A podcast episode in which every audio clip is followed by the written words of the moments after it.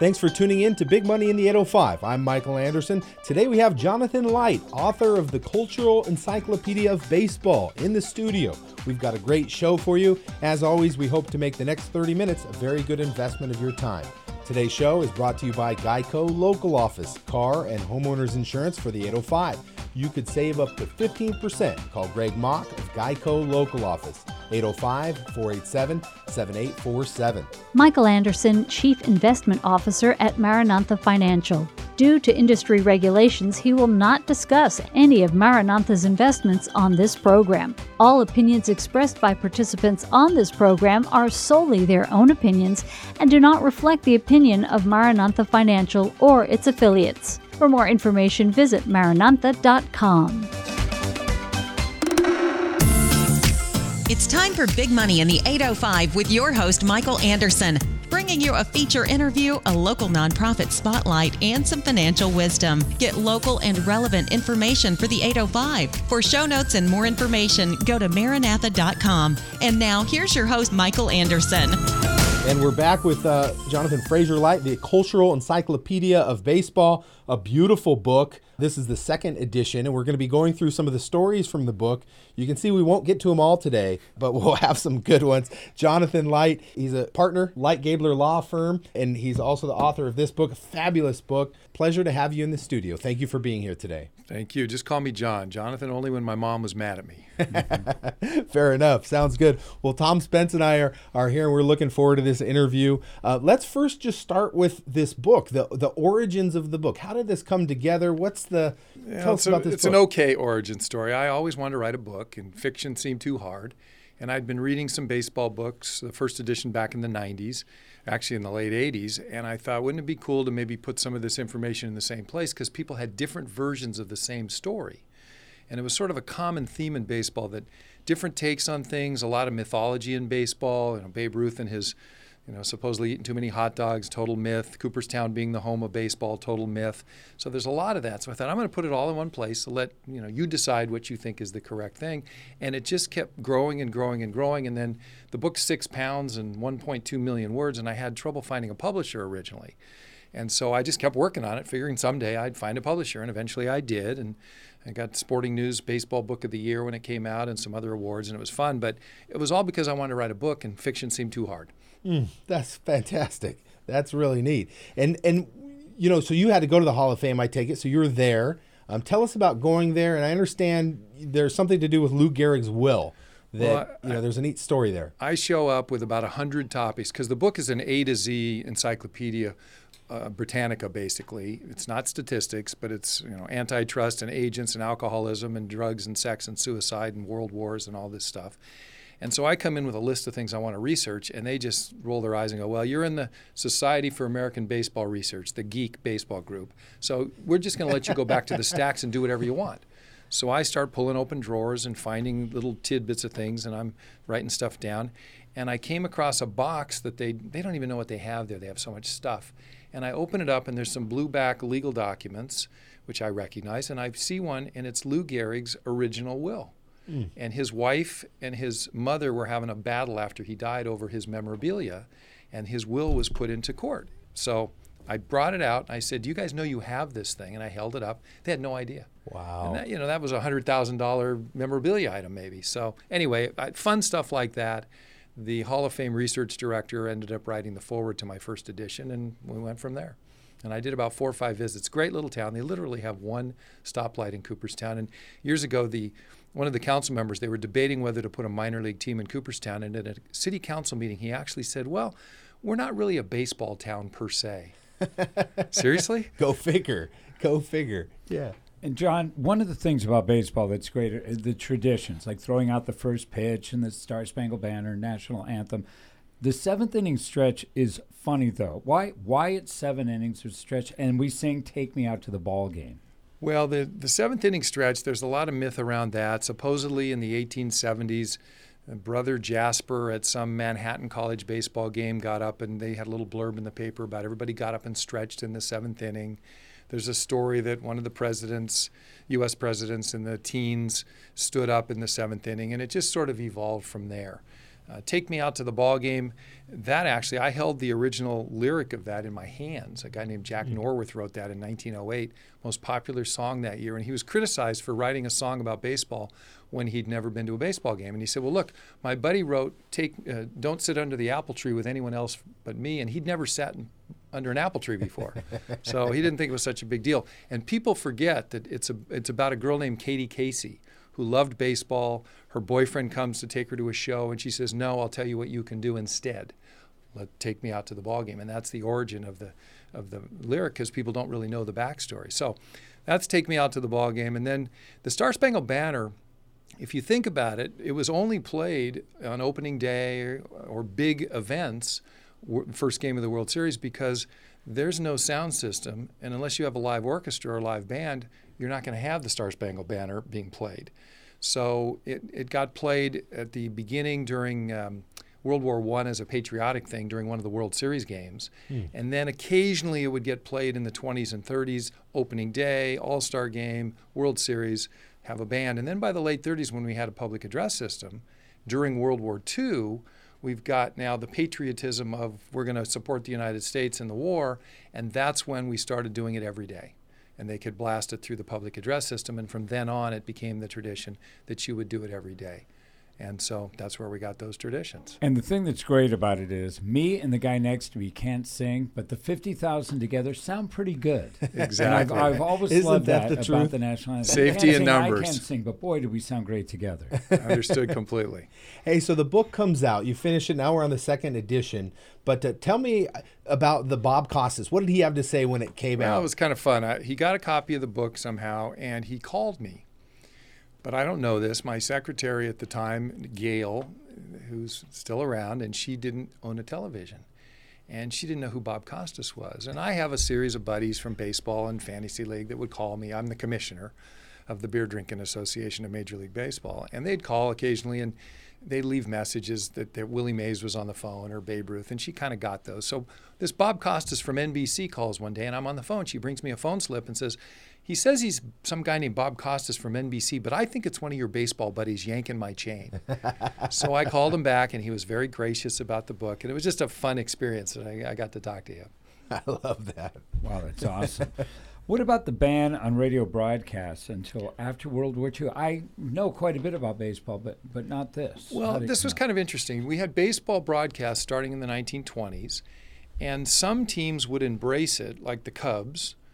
They were broadcasting every game, and the White Sox in Chicago on radio. And the thing, the, the thinking was that the more we get it out there, publicity, you'll have more people coming to the game where they can sell tickets and sell concessions. They didn't have TV revenue at the time. But in New York, they had an odd thing. Remember, they had the Giants and they had the Met, uh, the Giants and the Yankees and the Dodgers, and they had an unspoken rule that the three teams would not broadcast their home games. And for whatever reason, they thought that it would take away from attendance, that if they could listen to it on the radio, they wouldn't come to the game. Does that well, sound familiar? Boy, did they have that wrong. Right. and so for many years, until around World War II, when the ban was lifted, it was up to that time, they just didn't broadcast their games, which was sort of silly. Mm. And so they finally realized that this is going to draw fans. And if I'm listening to it at home, it may make me want to go to a game and get whet my appetite. So that's how it changed. But for a long time in New York, no radio games broadcast at home. And how did they use the radio? Uh, you, you write about this a little bit. This Cub strategy with with broadcasting everything. Well, their theory was again, if we have publicity, even the away games were broadcast. But to save money, they did an interesting thing. They would do what were called recreations. This was kind of crazy. So a guy would sit in a, in a booth like we're in right now, and he would have a Western Union ticker tape broadcasting the game on ticker tape, but he'd be at home in Chicago and he would watch the ticker tape and see that it was a foul ball or it was a, uh, a hit, and they'd have a little like a, a cowbell, and they'd hit the cowbell for when there was a or some or a crack of a bat thing. And then if, if the ticker died for some reason, they'd say that it was a rain delay. They'd make up stuff.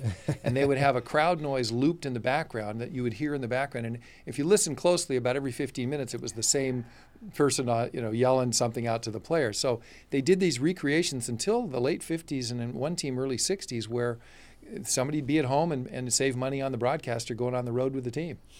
Great And strategy. Wasn't Ronald Reagan part of? I know he, broadcast. He did a little broadcasting in Iowa, and I forget all the details, but he was a either minor league baseball or, and a little football. I think he did back uh, in his early days. Yes. So TV, late 30s or so. When, when did baseball start adapting? 1938 was the first broadcast game, and we had night games in 35, and then we finally started having television in 38. But but television didn't take off. We had TV, but until after World War II, television got sidetracked because they were all ready to launch early in the 40s, and then World War II hits in 1941, and everything is now diverted towards the war effort. And so ba- baseball broadcasting and all television basically was put off until after World War II. But we did have a game broadcast and I think it was in Cincinnati. But an interesting story. Uh, a good friend of my dad's during the war, they put on the, the radio stations uh, after D Day in France and Germany. And this guy um, was named Lloyd Sigmon, and Lloyd Sigmon eventually invented the SIG alert. Mm-hmm. And I have a picture of him in my book with Gene Autry, who was the first purchaser of the California Angels.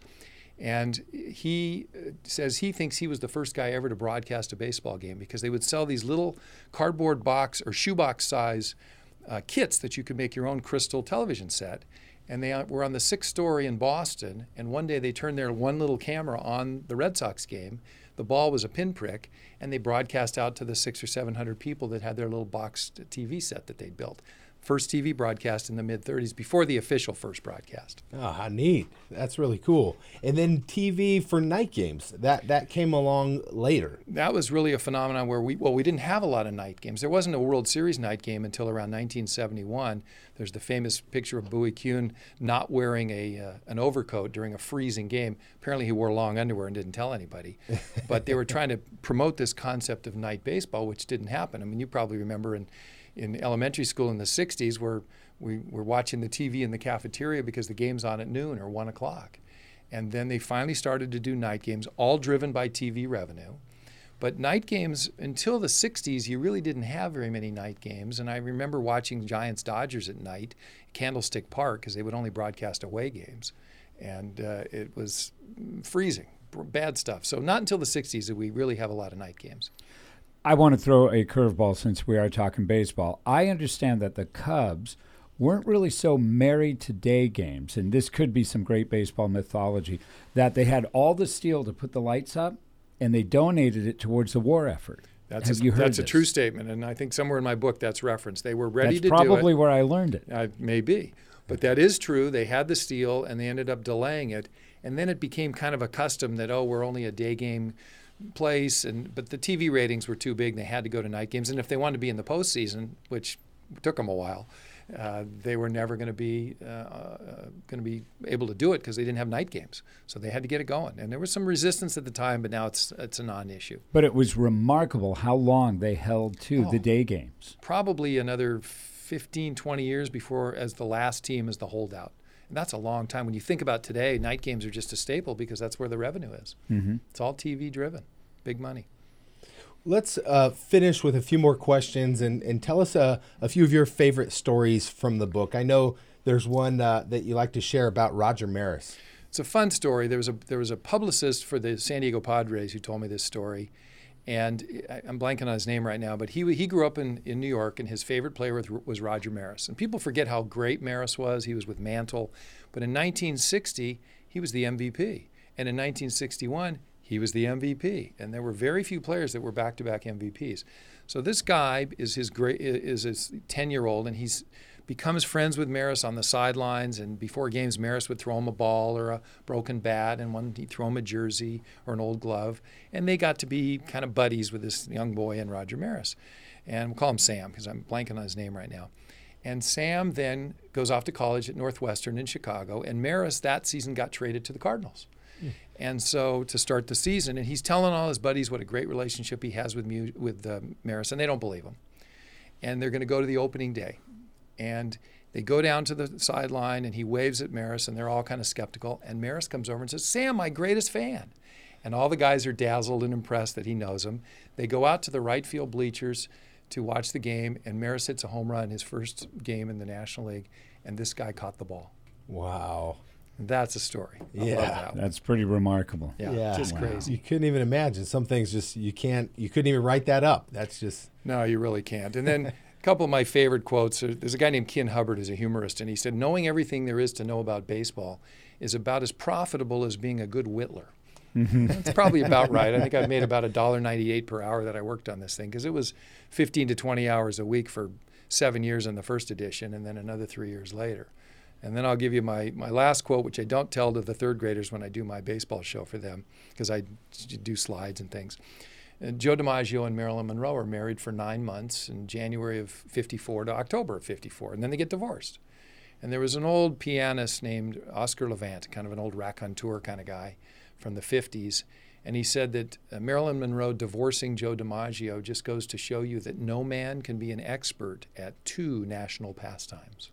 nice. Very, very good. Who's your favorite player of all time? Well, my favorite from of the stars is Ted Williams, but my favorite guy that I saw was Bill Buckner, and I always felt bad that he got the rap with the Red Sox because or the Mets game because, yeah, he the ball went through his legs, but uh, what a great career. Have you ever seen the Curb Your Enthusiasm episode?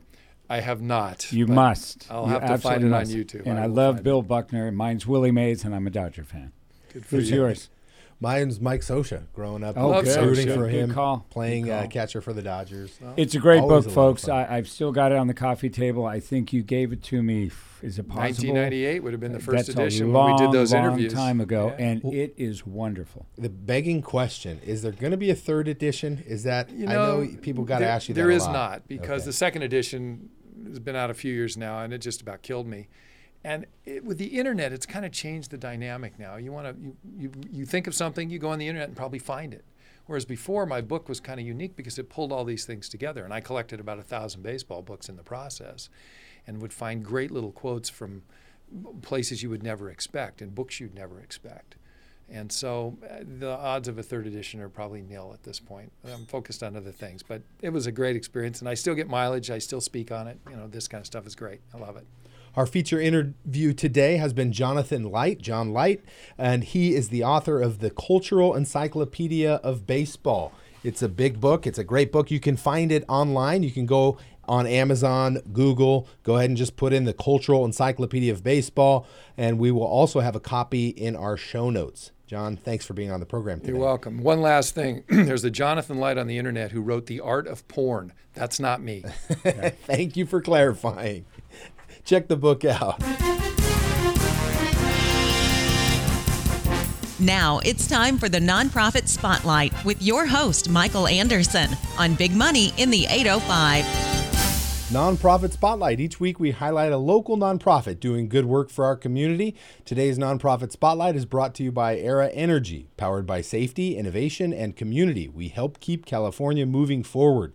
And today we have Spencer Garrett in the studio. He's the owner of the Pierpont Racket Club, and he's been very involved with the Boys and Girls Club of Ventura over the years. Spencer, thank you for being here today. Oh, thank you, Mike. Yeah, so Pleasure te- to be here.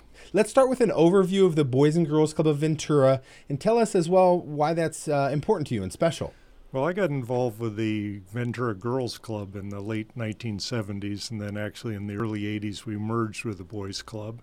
So ever since then, it's been the Ventura Boys and Girls Club. Right now, there's four club sites that we operate, and uh, we serve kids that uh, otherwise you're not sure where they'd be. You know, we talk about those as latchkey kids. I think it's a program that's that's critical to our community, and it's something that actually got its initial start with the uh, police league, I believe, and everything. So we serve, I can't tell you the number, but hundreds of kids each day, and uh, the cost is, is minimal. In fact, kid can't afford it. They can still be member of the club. Great programs. That's great. My younger brother and younger sister were very active in the club over in Olive, uh, over in the Avenue, at a point where they were, uh, you know, very impressionable, very young, and it was a wonderful place. My brother loved it, and my sister, um, she enjoyed it just a little bit less, but she enjoyed it as well. he just played video games all the time and loved it, and got to play sports, and the people were very helpful for him, and and we didn't have money to pay for it, but somehow he got to keep going, and it was it was a good thing. So I always loved the Boys and Girls Girls Club. We have the golf tournament coming up, and this We is do. a big fundraiser. When you think about the Boys and Girls Club, they don't get enough money every year to fund themselves, so we need to do fundraisers, and this is one of their big ones. The golf tournament's on May 18th. It's at Ojai Valley Inn and Spa. Spencer, let me have you sell that to our listeners. Why should people play? Tell us about the golf tournament. Well, first of all, the money that you spend at the golf tournament goes to support the Boys and Girls Club. I mean, that is reason enough. But uh, actually, what we did this year, we dropped the price $100 and uh, changed the venue from Saticoy Country Club, where it's been the last few years, to the Ojai Valley Inn and Spa because we wanted to move it into a time that didn't conflict with another major fundraiser, which is the Great Auction. So this year it's on, as you said, Friday, May 18th. We're doing a 9 o'clock uh, shotgun start with either a four person scramble or a four person shamble, contests and games out on the field. I guarantee it'll be wonderful weather. If not, blame Mike. Uh, but it's just a fun day, and it does definitely benefit the Boys and Girls Club. And that includes some awards and the barbecue lunch and some I don't know about the awards. I never and- win any. well, it is fun. I've played it in the last few years and, and been involved, and it, it really is a great event. But but it does go to that cause that's so important to uh, to Ventura, and and it's a great cause. The other thing I wanted to mention is there's this special thing, the the, the Lexus Drive for Charity. They selected Ventura Boys and Girls Club to receive this uh, this charity event. It's an all expense paid trip to Pebble Beach, three golf courses, food, drink, all that stuff. So you can also win that at the golf tournament. Tell us about that Lexus Drive for Charity. I will tell you that first of all, the courses that you play, Pebble Beach and at Spanish Bay and Spyglass, are classic courses. The uh, event is December 5th through 8th. I've actually been to that event uh, three times. In fact, I love it so much that what we're doing now is uh, it used to be on an auction and I could buy it because I could outbid people. Unfortunately, they changed it to a raffle, so now it's all luck. And despite the fact that I usually try to buy 10 or 20 of the 200 tickets, I haven't had my name drawn. But one of the things we do offer is if you win, then it's you and a friend go up there. It doesn't include the hotel, but other than that, it's everything. And I tell you, they treat you like royalty. Mm. The tickets are $100. There's a maximum of 200 are sold. And if you happen to win and you're not a golfer, you've still, by paying that $100 or supporting the Boys and Girls Club, and I'll buy the winning ticket for $5,000 because I want to go again. It is, it's fantastic. That's great. That's great. Well, you can sign up. You can also learn more about the Boys and Girls Club and consider participating in the golf tournament. You go online to bgclubventura.org. That's bgclubventura.org. You can click on special events for more information for the golf tournament or get yourself a Lexus Drive for Charity ticket. Spencer, thank you so much for being on the program Thank you, today. Mike.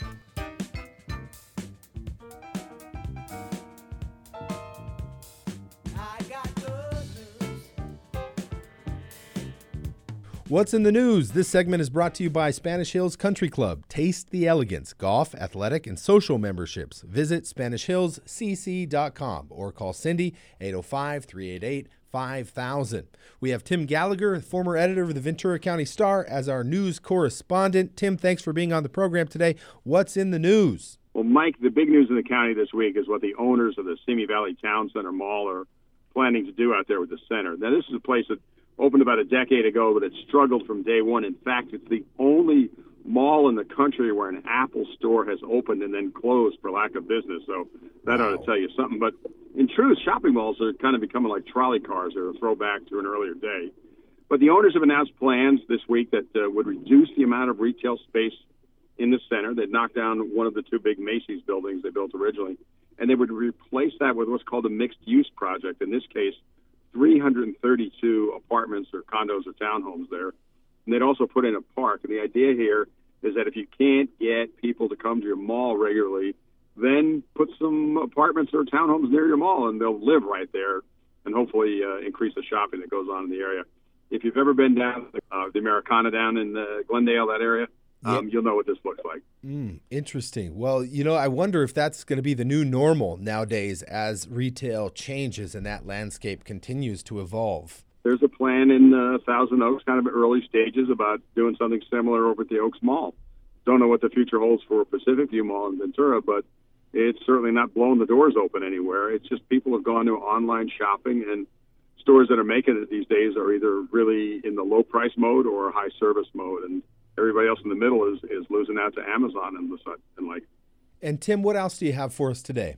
Well, next week, Mike, I think we'll be talking about a big vote coming up at Thousand Oaks Council on Tuesday night, uh, where they're going to consider whether to put 1,080 homes back into what they call their Measure E bank. Thousand Oaks was just about done. They only had about 400 homes left uh, that could be permitted under their previous regulations, but they've they've looked at changing the way they counted things in the past, and they're looking at adding almost 1,100 units. And uh, I think it's going to be quite a battle royal out there at the council meeting Tuesday night. Well, it's going to be interesting, and uh, that's our news correspondent, Tim Gallagher. You can learn more about Tim online at the2020network.com. Tim, thanks so much. Thanks again, Mike. And that does it for this week's episode of Big Money in the 805. We'd like to thank you for joining us, and we'd also like to thank the team at Boyd and Associates providing home security to Southern California, and also the Geico local office in Oxnard with Greg Mock. If you have questions about the show or questions about your financial matters, you can contact me directly at maranantha.com. That's M A R A N A N T H A.com, or give me a call 805 665 3767. Thanks for listening and have a good week. Hi, this is Michael Anderson, certified financial planner. I've dedicated the past 12 years to researching different investment ideas. There are no guarantees when investing, but with a little help, you can find the right approach. I have built allocationlink.com specifically for you. Allocationlink.com is investment management made simple, smart, and low cost. Allocationlink.com can have your account set up in less than 10 minutes. Please visit allocationlink.com to learn more, or you can leave me a message at 805 665 3767. Do you ever question if your investments are right for you? Do you own any annuities, retirement accounts, or have other money you want help with? Have you ever wondered what your advisor is making or how they get paid? Get a free second opinion. Talk with Michael Anderson, certified financial planner. Call his answering service today, 805 665 3767. Leave a message and get a call back immediately. 805 665 3767. And now it's time for Inside the 805. Listen to learn more about what's happening in Ventura and Santa Barbara counties and hometown